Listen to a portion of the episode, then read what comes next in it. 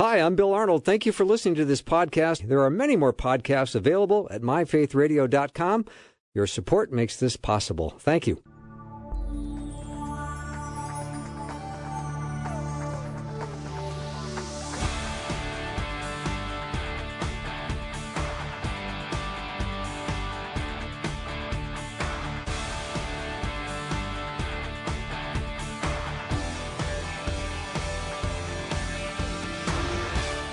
And a warm welcome to the afternoon show. I'm Bill Arnold. It is time to return to our study on Thessalonians with Jeff Verdoorn. I've been looking forward to this. I think we're already in episode number nine. We're in the uh, first chapter of Thessalonians, chapter four today. So if you have been uh, with us this whole time, I know that you have been enjoying the study, as have I, and we are going to dig into chapter four today. Jeff is a Bible teacher and a regular guest on the show, as you know, also a regular on Guy Talk. Jeff, let's dig into this. Hi, Bill. Hey, we got a lot to talk about today. We do. One of my favorites. We're at the end of First Thessalonians 4. And as we've been going through this book, we've noticed that there is a reference to the rapture in every chapter of both First Thessalonians and Second Thessalonians. Say that And one more time. I think that's really important. that there is a reference to the rapture in every chapter of both First and Second Thessalonians, except for the last chapter of Second Thessalonians, just kind of final greetings kind Right. of stuff. But obviously, one of the things that we've talked about over the last several sessions is that the Thessalonians had been experiencing great persecution. We'll see this especially when we get to Second Thessalonians. That it was so bad they thought they were in the rapture. And so I'm sorry, in the in the tribulation period and had missed the rapture. And so Paul is comforting them and explaining to them, no, don't worry, you haven't missed it. Let me tell you and give you a little bit more detail. And so in every chapter there's a reference to the rapture. We are at the end of chapter 4, which has one of the one of two core rapture passages in it, and that's 1 Thessalonians 4, 16, 17, and actually 18. Do you have that up by chance? I don't. Okay, then I'll read it because I do. Okay. And You think I'd be better prepared as host of the show? well, yeah, the You would think that. well, we But I'm and, not. and uh, I won't. No comment. uh, verse sixteen: For the Lord Himself will come down from heaven with a loud command and the voice of an archangel, with the trumpet call of God, and the dead in Christ will rise first. And after that, we who are still alive and and are and remain will be caught up together with them in the clouds to meet the Lord in the air, and so we will be with the Lord forever. Therefore, encourage one another with these words. And I like to point out every time I read this passage that this idea that one day both the dead in Christ and those who are alive and remain, those are the two groups of people described here, will be caught up with the Lord in the air, and we will be with him forever. And that is an encouraging truth. Um, and that's what the hope is. Titus calls this event, the rapture, our blessed hope. By the way, the other core passage about the rapture is in 1 Corinthians 15. We read that last time, and uh, we're not going to get to that today. But so we're talking about the rapture. So last time, we kind of discussed the who, what happens, why it happens, what it's going to look like, uh, and so on. So everything about the rapture and describing these two groups of people, the dead in Christ, who are in heaven right now, and they are going to be resurrected. They rise first, meaning they are resurrected, meaning they receive their glorified bodies. And then those who are alive and remain at that trumpet call down here on earth, our bodies are going to be changed. 1 Corinthians 15. We will be glorified. We will be resurrected to glory. And then we will be caught up together with them in the clouds. One of the key things that we are going to talk about today is a, a simple uh, but clear distinction between the rapture of the church and the second coming. And that number one is just simply the direction of travel. At the rapture, the church is being caught up from earth to heaven. And at the second coming, we see the church returning with Christ. Revelation 19, the armies of heaven were following him, dressed in fine linen, white and clean. So we are going from heaven down to earth. So these are two separate events. And like I said last time, we described what the rapture looks like. Today, we are going to discuss the timing of the rapture. Now, I don't mean the timing in terms of it's going to happen, you know, eight weeks from tomorrow kind of timing. Because then you'd be a kooky person. Then I'd and, and I would not let you on my show ever again. Then I would be. I actually have a list, I think it's about 20 pages long, of people who have predicted the, the rapture. And so far, 100% of them have been wrong. Uh, but in your in our lifetime, there's actually been a number of them. So if you recall the Y2K deal, Mm-hmm. there was a whole bunch of people predicting the rapture. Some reason because the year was going to turn 2000. Um, in 1988, uh, there was a man who believed that the rapture was going to happen in 80, 1988, and he wrote a book, 88 Reasons Why the Rapture Would Happen in 1988. And it didn't, but it sold millions of copies. The next year, he updated it and retitled it 89 Reasons Why the Rapture Would Happen in 1989. It didn't sell quite as well as his first book, but he updated that book every year for 20 years. Are you serious? Yeah, that's I've read that. Oh, wow. At what point don't they just make him out to be a joke that should go away? Well, it, it didn't happen, and he was wrong every year for however many years Yeah. that he actually updated his book. Harold Camping came out, um, and I can't remember. Harold Camping was um, um, two, uh, 2011. That's right. He he was predicting the rapture would happen in 2011. He had actually predicted the rapture was going to happen back in the 90s, I believe, the early 90s. He was wrong then, but this time he convinced many in the church again to send him millions of dollars to spread the news. And he collected it, and then of course the rapture didn't happen. Do you remember the four blood moons in 2014 and 2015? I do. there was the the church was enamored with this idea that somehow these four blood moons were a sign that the rapture was going to happen uh, soon. That's because, by the way, there's one blood moon described in Scripture, not four. But somehow, some people started teaching that these four blood moons were a sign that of, of the end. Uh, it didn't happen. Um, 20, uh, Rev, the Revelation 12 signs. Oh, this was a big one. I'm actually met with a couple people that were completely convinced that the rapture was going to happen in September of 2017 based on some interpretations of Revelation chapter 12. Completely convinced. And then it didn't happen again. And they were crushed. They were literally crushed. Um, 2018 was the 70th anniversary of Israel. A lot of people thought that it might happen then. And there's actually a new one out. The, this new theory goes to the idea that it there that man's will be on earth for 6,000 years, that the 7,000th year will be the millennial reign. And so when you count off from Adam and the events of Genesis to this to the end of the 6,000 years, back up 7 years for a pre-trib rapture and you get to 2024. And so actually starting now, you're going to start probably hearing more and more about this idea that the rapture is going to happen in 2024. Hmm. All right. But yet, no one knows. And no, one will knows. know. And so that's I I am convinced that we cannot know the hour of the day. We don't know. It can happen tomorrow. It can happen next week, next month, ten years from now, a hundred years from now. Mm-hmm. Um, there are also many prophecy folks right now that say no, it's got to happen sooner than a hundred years from now. And I I like to point out if you were a prophecy scholar during World War II, you saw the world at war, nation rising against nation. You saw 60 million people die. You saw a holocaust of the Jewish people and the return of the Jews back to their land and a nation being born in a day, May 14th, 1948. Israel is born again, uh, not born again, born a, a state again. You would look at those events and say, surely the Lord is going to return any moment. And yet that was 80 years ago. Mm-hmm. Um, I, we just can't know when the Lord, when that trump is going to to sound. Our job is to be ready, but we are going to talk about the timing of the rapture, not in relation to when it's going to happen on the calendar, but when it's going to happen in relation to God's plan for the end of the age.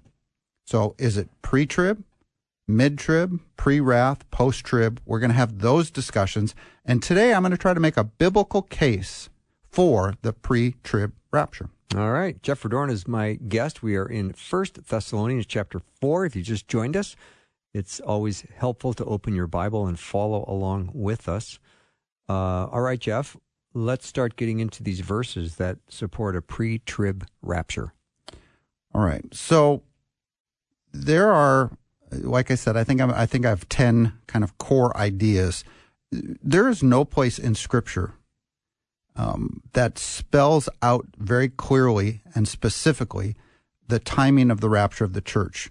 So what we need to do is we need to glean from Scripture the different pieces of this puzzle, and we need to put the pieces together to build a, a picture, a, a, comprehensive and consistent picture of all these passages, uh, to build the most plausible uh, conclusion of the timing of the rapture, if that makes sense. So we're going to walk through those. The first one I want to talk about is immediacy. There is a sense from Scripture that the rapture happens at, an, uh, at a, a time that's imminent. It can happen at any moment. Remember, Jesus says he comes as a thief in the night. 1 Thessalonians 5 says. It's our blessed hope. We're hoping for an event. We don't know when it's going to happen, but we know it's coming. It's a source of encouragement for us. 1 Thessalonians 4.18, we just read that passage. So we are to be watchful and looking, for he is coming soon. Now, this is an interesting word. At the end of Revelation 22, Jesus says, I'm coming soon, and my reward is with me. Now, a lot of people would look at that in English and say, well, wait a minute here. Jesus has been gone for 2,000 years. He has not come back soon. And, and they'd be right. But this Greek word for soon here is the Greek word tachu, T A C H U. And it can mean soon, but it can also mean suddenly suddenly without warning. And I think that latter definition is more appropriate in Revelation 22. What Jesus is saying is, I'm coming suddenly without warning at an unannounced time like a thief in the night. Remember, there are no prophecies or signs for the rapture of the church. None. We don't know. There's nothing that needs to be fulfilled in order prior to the rapture happening. It's just going to happen at an unannounced time. Now, the second coming, we have lots of signs for that. There's seven years of signs leading up to the second coming, but the rapture itself has no signs. So when Jesus says, I'm coming soon, suddenly, tachu, without warning, that's the idea of imminency. If the rapture was any other time in that seven year period, you could know when it's going to happen. If it's at the midpoint, I know it's three and a half years after yeah. the start of the tribulation. And every generation, Jeff, would say, All right, I understand this could happen suddenly. Because if you think it could happen soon, you would think, Well, maybe in my lifetime.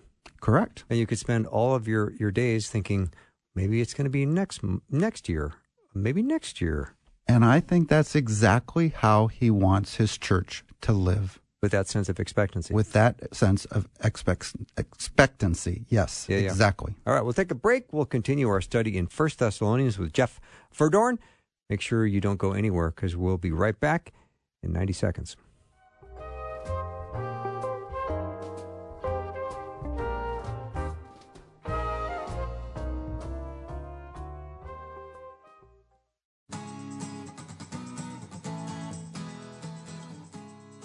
Our topic today is First Thessalonians, and we are uh, talking to Jeff Verdoorn, and we're continuing our study. I think this is our ninth episode in the study, Jeff. I'm loving it.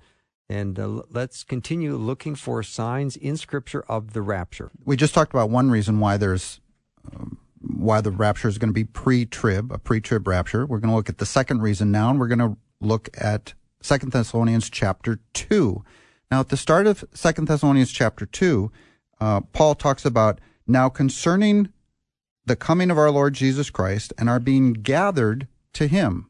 Well, what is that event? It's clearly the rapture. We're going to be gathered to the Lord at the rapture of the church. So the context here in chapter 2 is the rapture of the church.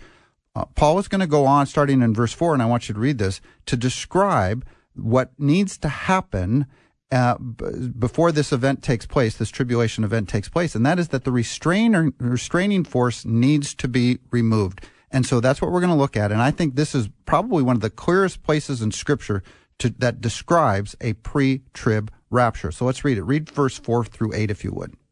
All right. This is in Second Thessalonians. Mm-hmm. Chapter 2. Chapter 2, starting in verse 4. He will oppose and will exalt himself over everything that is called God or is worshipped, so that he sets himself up in God's temple proclaiming himself to be God. Don't you remember that when I was with you, I used to tell you these things? Okay, so stop just for a second. The the he here is the Antichrist. He is going to set up an abomination of desolation in the temple of God. Daniel talks about this. Uh, Matthew, Jesus talks about this in Matthew 24.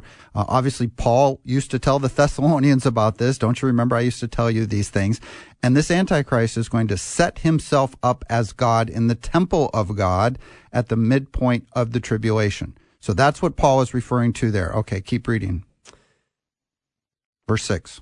And now you know what is holding him back, so that he may be revealed at the proper time. For the secret power of lawlessness is already at work, but the one who now holds it back will continue to do so till he is taken out of the way. And then the lawless one will be revealed, whom the Lord Jesus will overthrow with the breath of his mouth and destroy by the splendor of his coming. It's I love scripture. Every almost every time this man, this antichrist, this beast, this lawless one is referenced in scripture, God reminds the reader that he's a defeated foe, right? He's going to be overthrown with the breath of his mouth. Almost every time that this guy is mentioned, God also mentions that he is going to be defeated. I love it. I do. I do too. So, but we now see Paul saying there's a force that's holding this Antichrist back. And that force, this he, must be taken out of the way, and then the lawless one will be revealed. Mm-hmm. So, but the one who now holds it back will continue to do so until he is taken out of the way. Verse 7. So, what is this force that's taken out of the way? Theologians debate whether or not this is the Holy Spirit or the church. I don't know that it's necessary to make a distinction because the Holy Spirit indwells the church. This church, filled with the Holy Spirit, is a restraining force in this world. The church is a force for good, for righteousness, for truth in this world. We are to be the salt and light of this world, holding up what is good, condemning what is evil, calling sin sin, and being agents of righteousness in this world. So the, the whether it's the spirit or the church, I don't think it matters because it needs to be taken out of the way.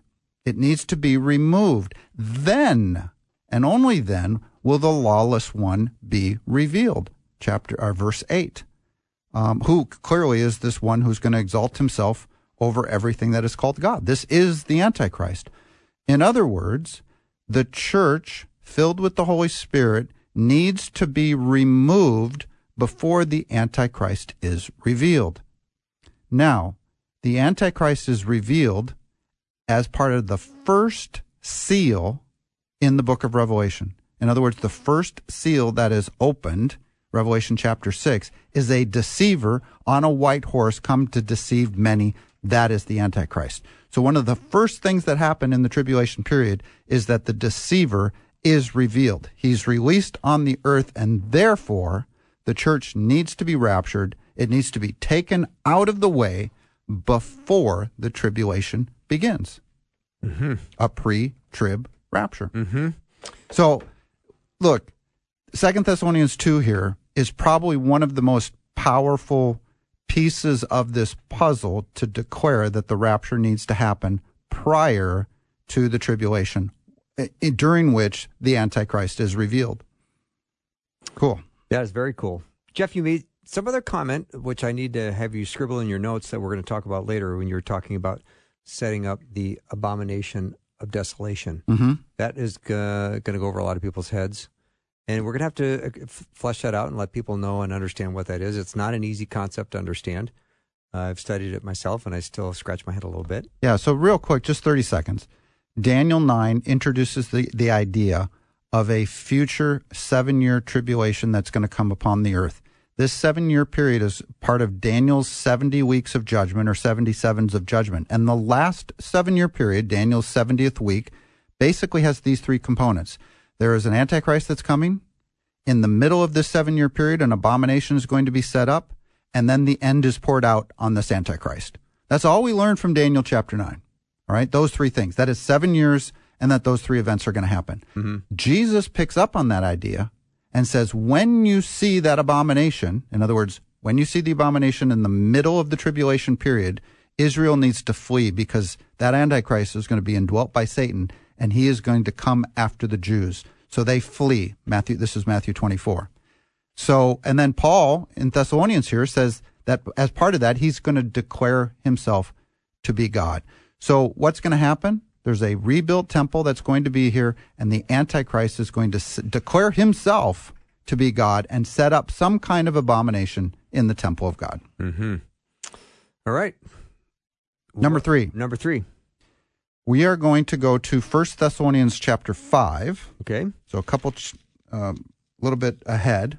So I'm sorry, backwards. Backwards, First, yeah. if First Thessalonians five, First Thessalonians five, and read for me one through three, if you would.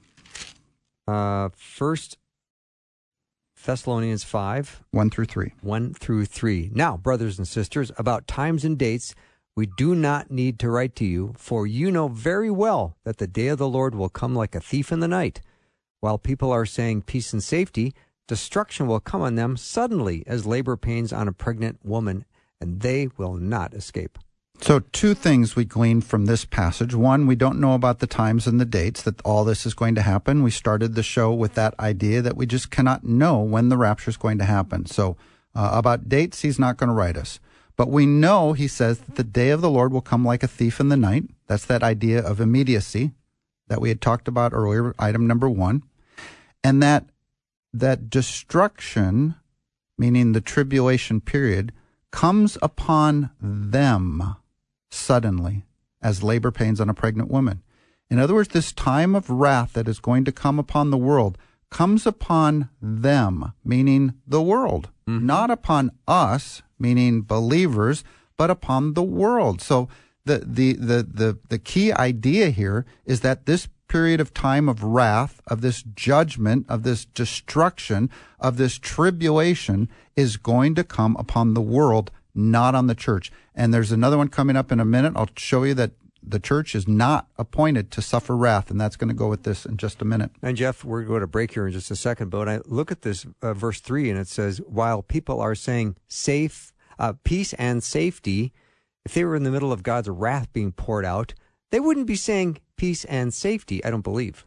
Yeah, so then we'll pick that up when we come back because this is just the picture we have from the days of Noah. Okay. Just as in the days of Noah, and that's exactly where we'll pick up in number four. All right, we're going to take a little break. If you uh, ever wonder if you really are a Christian, if you got questions about what it means to begin a relationship with Jesus, or you just want to chat with somebody about it, you can do that. Just text the word faith to 41224. That's text the word faith to 41224. After a short break, I'll be back with my guest Jeff Verdoorn as we continue our study in First Thessalonians. I'm so glad you're listening today. I'll be right back with lots more.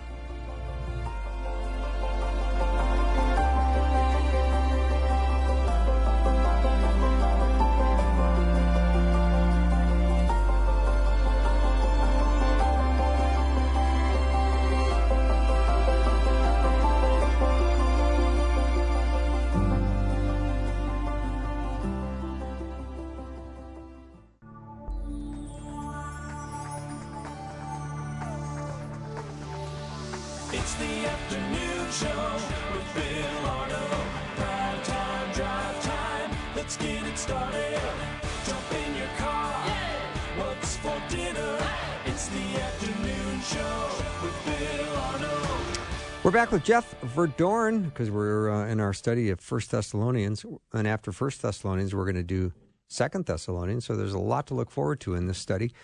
We are in chapter four, and now we jumped into chapter five a little bit. Jeff, where do we go from here? So we're talking about the reasons for a pre-tribulation rapture. I mentioned immediacy. Number one, that the restraining force must be removed. Number two, that the church is not part of the day of the Lord. Number three, and you brought up a great point that this was a time of peace and safety. And that's the image that we see. So when the rapture happens, when this day of the Lord comes, which actually starts right after the rapture of the church, um, we, we, we have a time of peace and safety. This parallels a passage in Matthew 24 where Christ himself says, As it was in the days of Noah, so it will be at the coming of the Son of Man. I believe that's a reference to the rapture.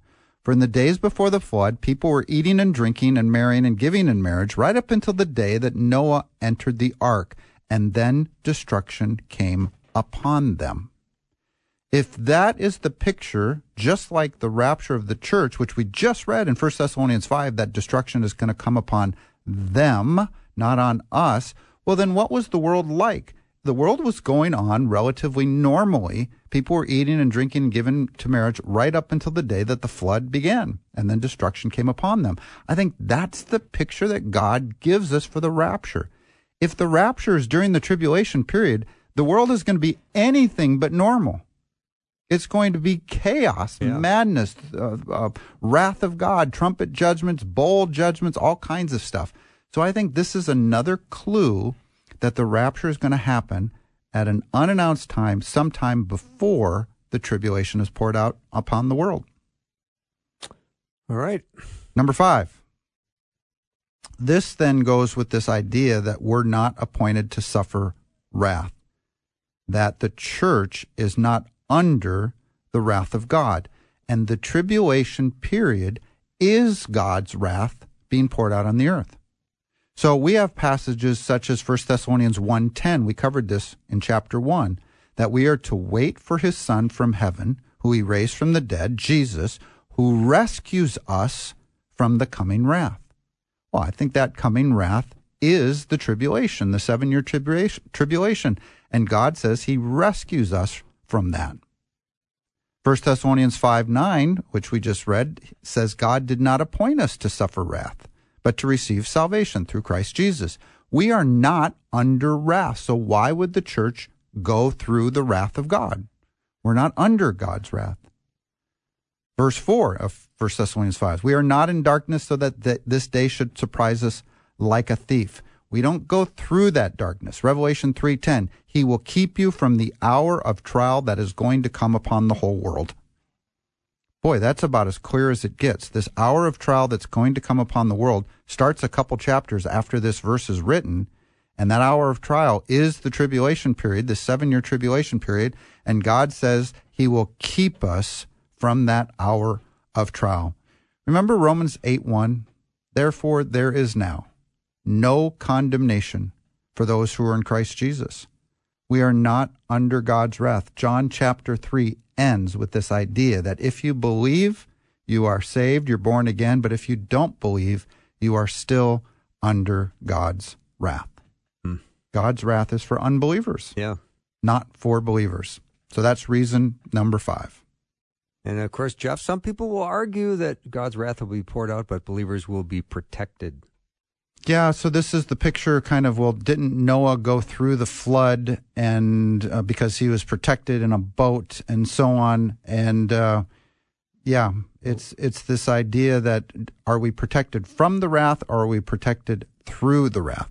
Um, I, this is a pretty good point to say. I think a pretty powerful story and a really good lesson for me actually. And I was teaching the end times class. We were discussing the rapture. I had a few Russian students in my class, and they were really excited about what they were learning. So they invited their Russian pastor to the class, and we were doing this lesson, the timing of the rapture. Mm-hmm.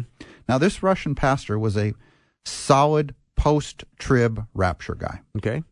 We're about 40 minutes into this class, and he just screams out, Heretic, heretic. And we had a little discussion, and it's like, okay, you've missed my whole class, Pastor.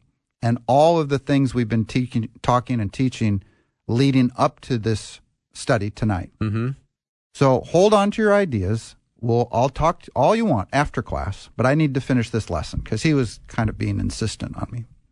So I spent over an hour with him after class, and he kept insisting that the church had to go through the tribulation period because the church needed more uh, purification through the fires of the tribulation. Well, if that's your assumption, we don't have a timing of the rapture problem. We have a justification problem. We have an understanding of what Christ has done to his church. In other words, God has made his church holy and blameless in his sight. We've been made pure. We've been forgiven. We've been made the righteousness of Christ. The body of Christ, his church, needs no more purification. True. We have been made pure. Yeah. Now, that doesn't mean the church is living out their calling perfectly in this world. We should be doing a lot more. But we need no more purification by tribulation fire. We have been made holy and blameless and pure in God's sight. You see what I'm saying? I do entirely. So one, I've now discovered that many people who teach the post-trib rapture, they they they they go in with a premise that the church just needs to be purified. We're not living up to our calling. We need to be purified through the fires, and it misses the whole point that we have been made the righteousness of Christ. Mm-hmm. We are pure. You see what I'm saying? do, yeah. So, all right. Very interesting point. And and you know, I often get people in my classes that raise uh, you know, get contentious in a way and you know, I've discovered it's often a learning experience for me. God uses it to teach me something in some way shape or form and I I just grow deeper from it. So, um I don't complain about those kind of people in my class anymore. Number 7. This is a very interesting idea.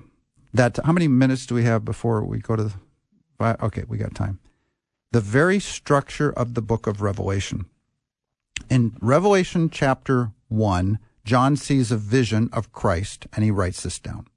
In chapters 2 and 3, he receives letters to seven churches um, from Christ that he writes down. And then he says that John, who was on the island of Patmos, was caught up to heaven and now begins to see the tribulation, the events of the tribulation unfold in a vision. And it says that he heard a trumpet that uh, that and then was caught up to heaven, and then these events start unfolding. Well, in Revelation John, uh, Revelation four one, it's John. He's on earth. He hears a voice like a trumpet that says, "Come up here," and then he's in heaven. What does that sound like? That sounds exactly like 1 Thessalonians 4:16, the rapture passage that we we read at the start of the hour, where the church is on earth, hears a loud command and the trumpet call of God, and we're caught up together with them in the clouds, and there we'll be with the Lord forever. Mm-hmm. What is Revelation 4 1? It's a picture of the rapture of the church. John is caught up to heaven to see the vision of the tribulation events. The church will be caught up to heaven, uh, and and the world will experience the tribulation events. So I would argue the very structure, the outline of the book of Revelation itself, strongly suggests a pre-trib rapture. Mm-hmm. I would tend to agree, Jeff. Cool. it is our hope. As Number I've studied and studied, I've, I've come to that conclusion as well. Yeah. Yep. It's, you know, I was able to have dinner with Tim LaHaye one night.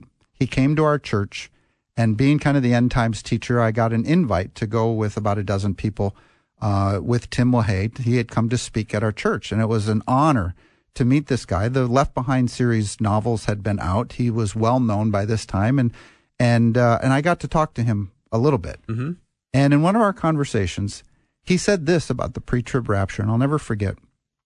He said, "It's been my experience," and he was seventy years old by then, I think. Um, that those who get the pre-trib rapture right tend to get a lot of other doctrines right. And I said, "Wow, that's that's very interesting." Now, I'm going to amend that just a little bit because I really liked what he said, but I think if you get a lot of other doctrines right, you tend to get the pre-trib rapture doctrine right. Do you see what I'm saying? I do. In other words, if you understand that the per- church has been made pure, you're not going to desire the church to go through the fires of the tribulation to be more purified. It's not necessary. We are pure. So I think I think those that tend to get more doctrines correct tend to see a pre-trib rapture. Um, so, uh, look, I wish there was a passage in Scripture that clearly articulates a pre-trib rapture. It's not there. It comes close, and we're painting a picture here today. Um, but I think uh, you know why I think I think there's a reward in truly studying this, truly looking at all the passages, comparing passage to passage, and building this picture in this case for pre trib rapture. I mean, I'm convinced, I'm absolutely convinced that the rapture is the next event on God's prophetic calendar. So, And the good news, Jeff, is Jesus is coming and we will be with him. And the fact that we're going to be with him is all I need to know at the It- end of the day. that that's a great point because whether or not you believe pre-trib, mid-trib, post-trib, whatever, in the end, we all believe that we're going to be with the Lord forever and ever. And isn't that the greatest reward of all? Yes, it is. yes, it is. So, all right, number eight. We see the church, the bride in heaven, at the start of the book of Revelation, and we see the bride, the church, at the end of the tribulation, but we don't see the church during the tribulation. What do I mean? At the start of the tribulation in Revelation, we see the church pictured by these 24 elders. They are already in heaven. They already have their crowns. In fact, they're laying their crowns at the feet of Jesus, Revelation 4 10. And so we see the church represented in heaven. Then the events of the tribulation unfold, Revelation chapter 6 through chapter 19, and all of this bad stuff happens on earth. And then we don't see the church again until Revelation 19, where she is pictured as a bride who has made herself ready, dressed in white linens, fine and clean, coming back with Christ. Revelation 19. Mm-hmm. And we do not see the church in between those two. Right. Why? Because I don't think we're on earth. I think we're in heaven. Yeah. We will return uh, with Christ dressed in white, riding horses. It's going to be a glorious moment. You you know what I'm going to say next, don't you? What did what did you name your horse? What did I name my horse? I love this. What so I've already named my horse. We're all riding on white horses. A Yeah, lot of. Christians don't know that. Yeah. I've already named mine. What is it? Thunder. what if Thunder's already taken? What if? Yeah, what I've if already I've already happened? taken it. Really? Yeah. Now my good friend Brian, who I teach with every once in a while, he says he says I'm going to name my horse Lightning because lightning always precedes thunder. all right, I'll All be right. following Brian all the way down, I guess. S- so you think. All right. We'll take a little break. We'll come back. We'll continue our study with Jeff Verdoorn. We're in First Thessalonians, and we're finding out spectacular uh, references to uh, the rapture in every chapter of First and Second Thessalonians. So we'll be right back in just a minute.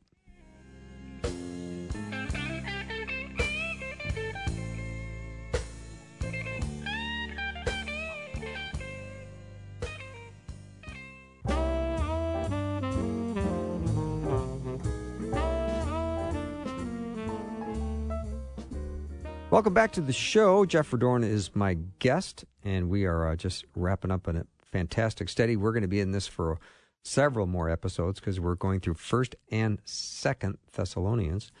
And just to get this uh, segment started, Jeff, you want me to read out of John chapter 14? Yes. Uh, which verses? 2 and 3. 2 and 3. My father's house has many rooms, but if that were not so, would I have told you that I am going there to prepare a place for you? And if I go and prepare a place for you, I will come back and take you to be with me, that you also may be where I am. So here we have this clear direction of travel statement. Jesus says, I go and prepare a place for you. He left, right? He rose up um, to heaven uh, from the Mount of Olives in Acts chapter 1, and he says, I go and prepare a place for you. And if I go, I will come back and take you to be with me in heaven. Again, the church being caught up with Christ at the rapture, moving from the earth up into heaven and so that you may be where I am also. Well, that is in heaven. But so there's a clear rapture passage, John 14. It is the first reference to the rapture in the New Testament, in the in Scripture, and uh, that's John 14, 2 and 3. Now, what's interesting about this passage is this idea that he's going to his father's house to prepare a room and then coming back to take us, the bride of Christ, to be with him. Well, how would the first century Jew have understood that? Well, if you understand the process of of the marriage tradition in first century Israel, this would have made perfect sense to you. In the marriage tradition in Israel, the groom's father would select a bride. God selects us, the bride, the church, Ephesians 1 4. We are his elect. His, he has selected us. A price would be paid. This price was a dowry, and this price would be offered to the parents of the groom, the father, I'm sorry, the, the father of the bride, and to basically be a gift. Well, God says that Christ has paid the price. 1 Corinthians 6:20. That's the price that has been paid. The groom the as part of this uh, the the bride would have to accept. They would be then be offered a contract and this contract would spell out the terms of the marriage and the bride would have to accept it. This is exactly what we see in scripture that the bride us need to accept. Whosoever believes in him shall not perish but have eternal life. So there is still, even though that God, I'm sorry, even though that the groom's father is the one who selected the bride, the bride still has the, the option to say yes or no. And so we need to say yes to Christ in order to become part of his bride. This contract would then be sealed, if she said yes, this contract would then be sealed with a cup of wine. Well, what did Jesus do at the Last Supper? He took wine and said, In this, this represents my blood. It's a new covenant, a new promise, a new contract, if you will, in him. He was sealing this new covenant of the bride, just as they did in the marriage tradition. The groom, after the contract had been sealed and the glass of wine would be shared, the groom would then depart. He would leave. He would go away in order to prepare a place on his father's house or near his father's house where they would then live. I go and prepare a place for you. And if I go in, in my father's house are many rooms, he's going to prepare a place for us. Now, the bride's responsibility was to be ready.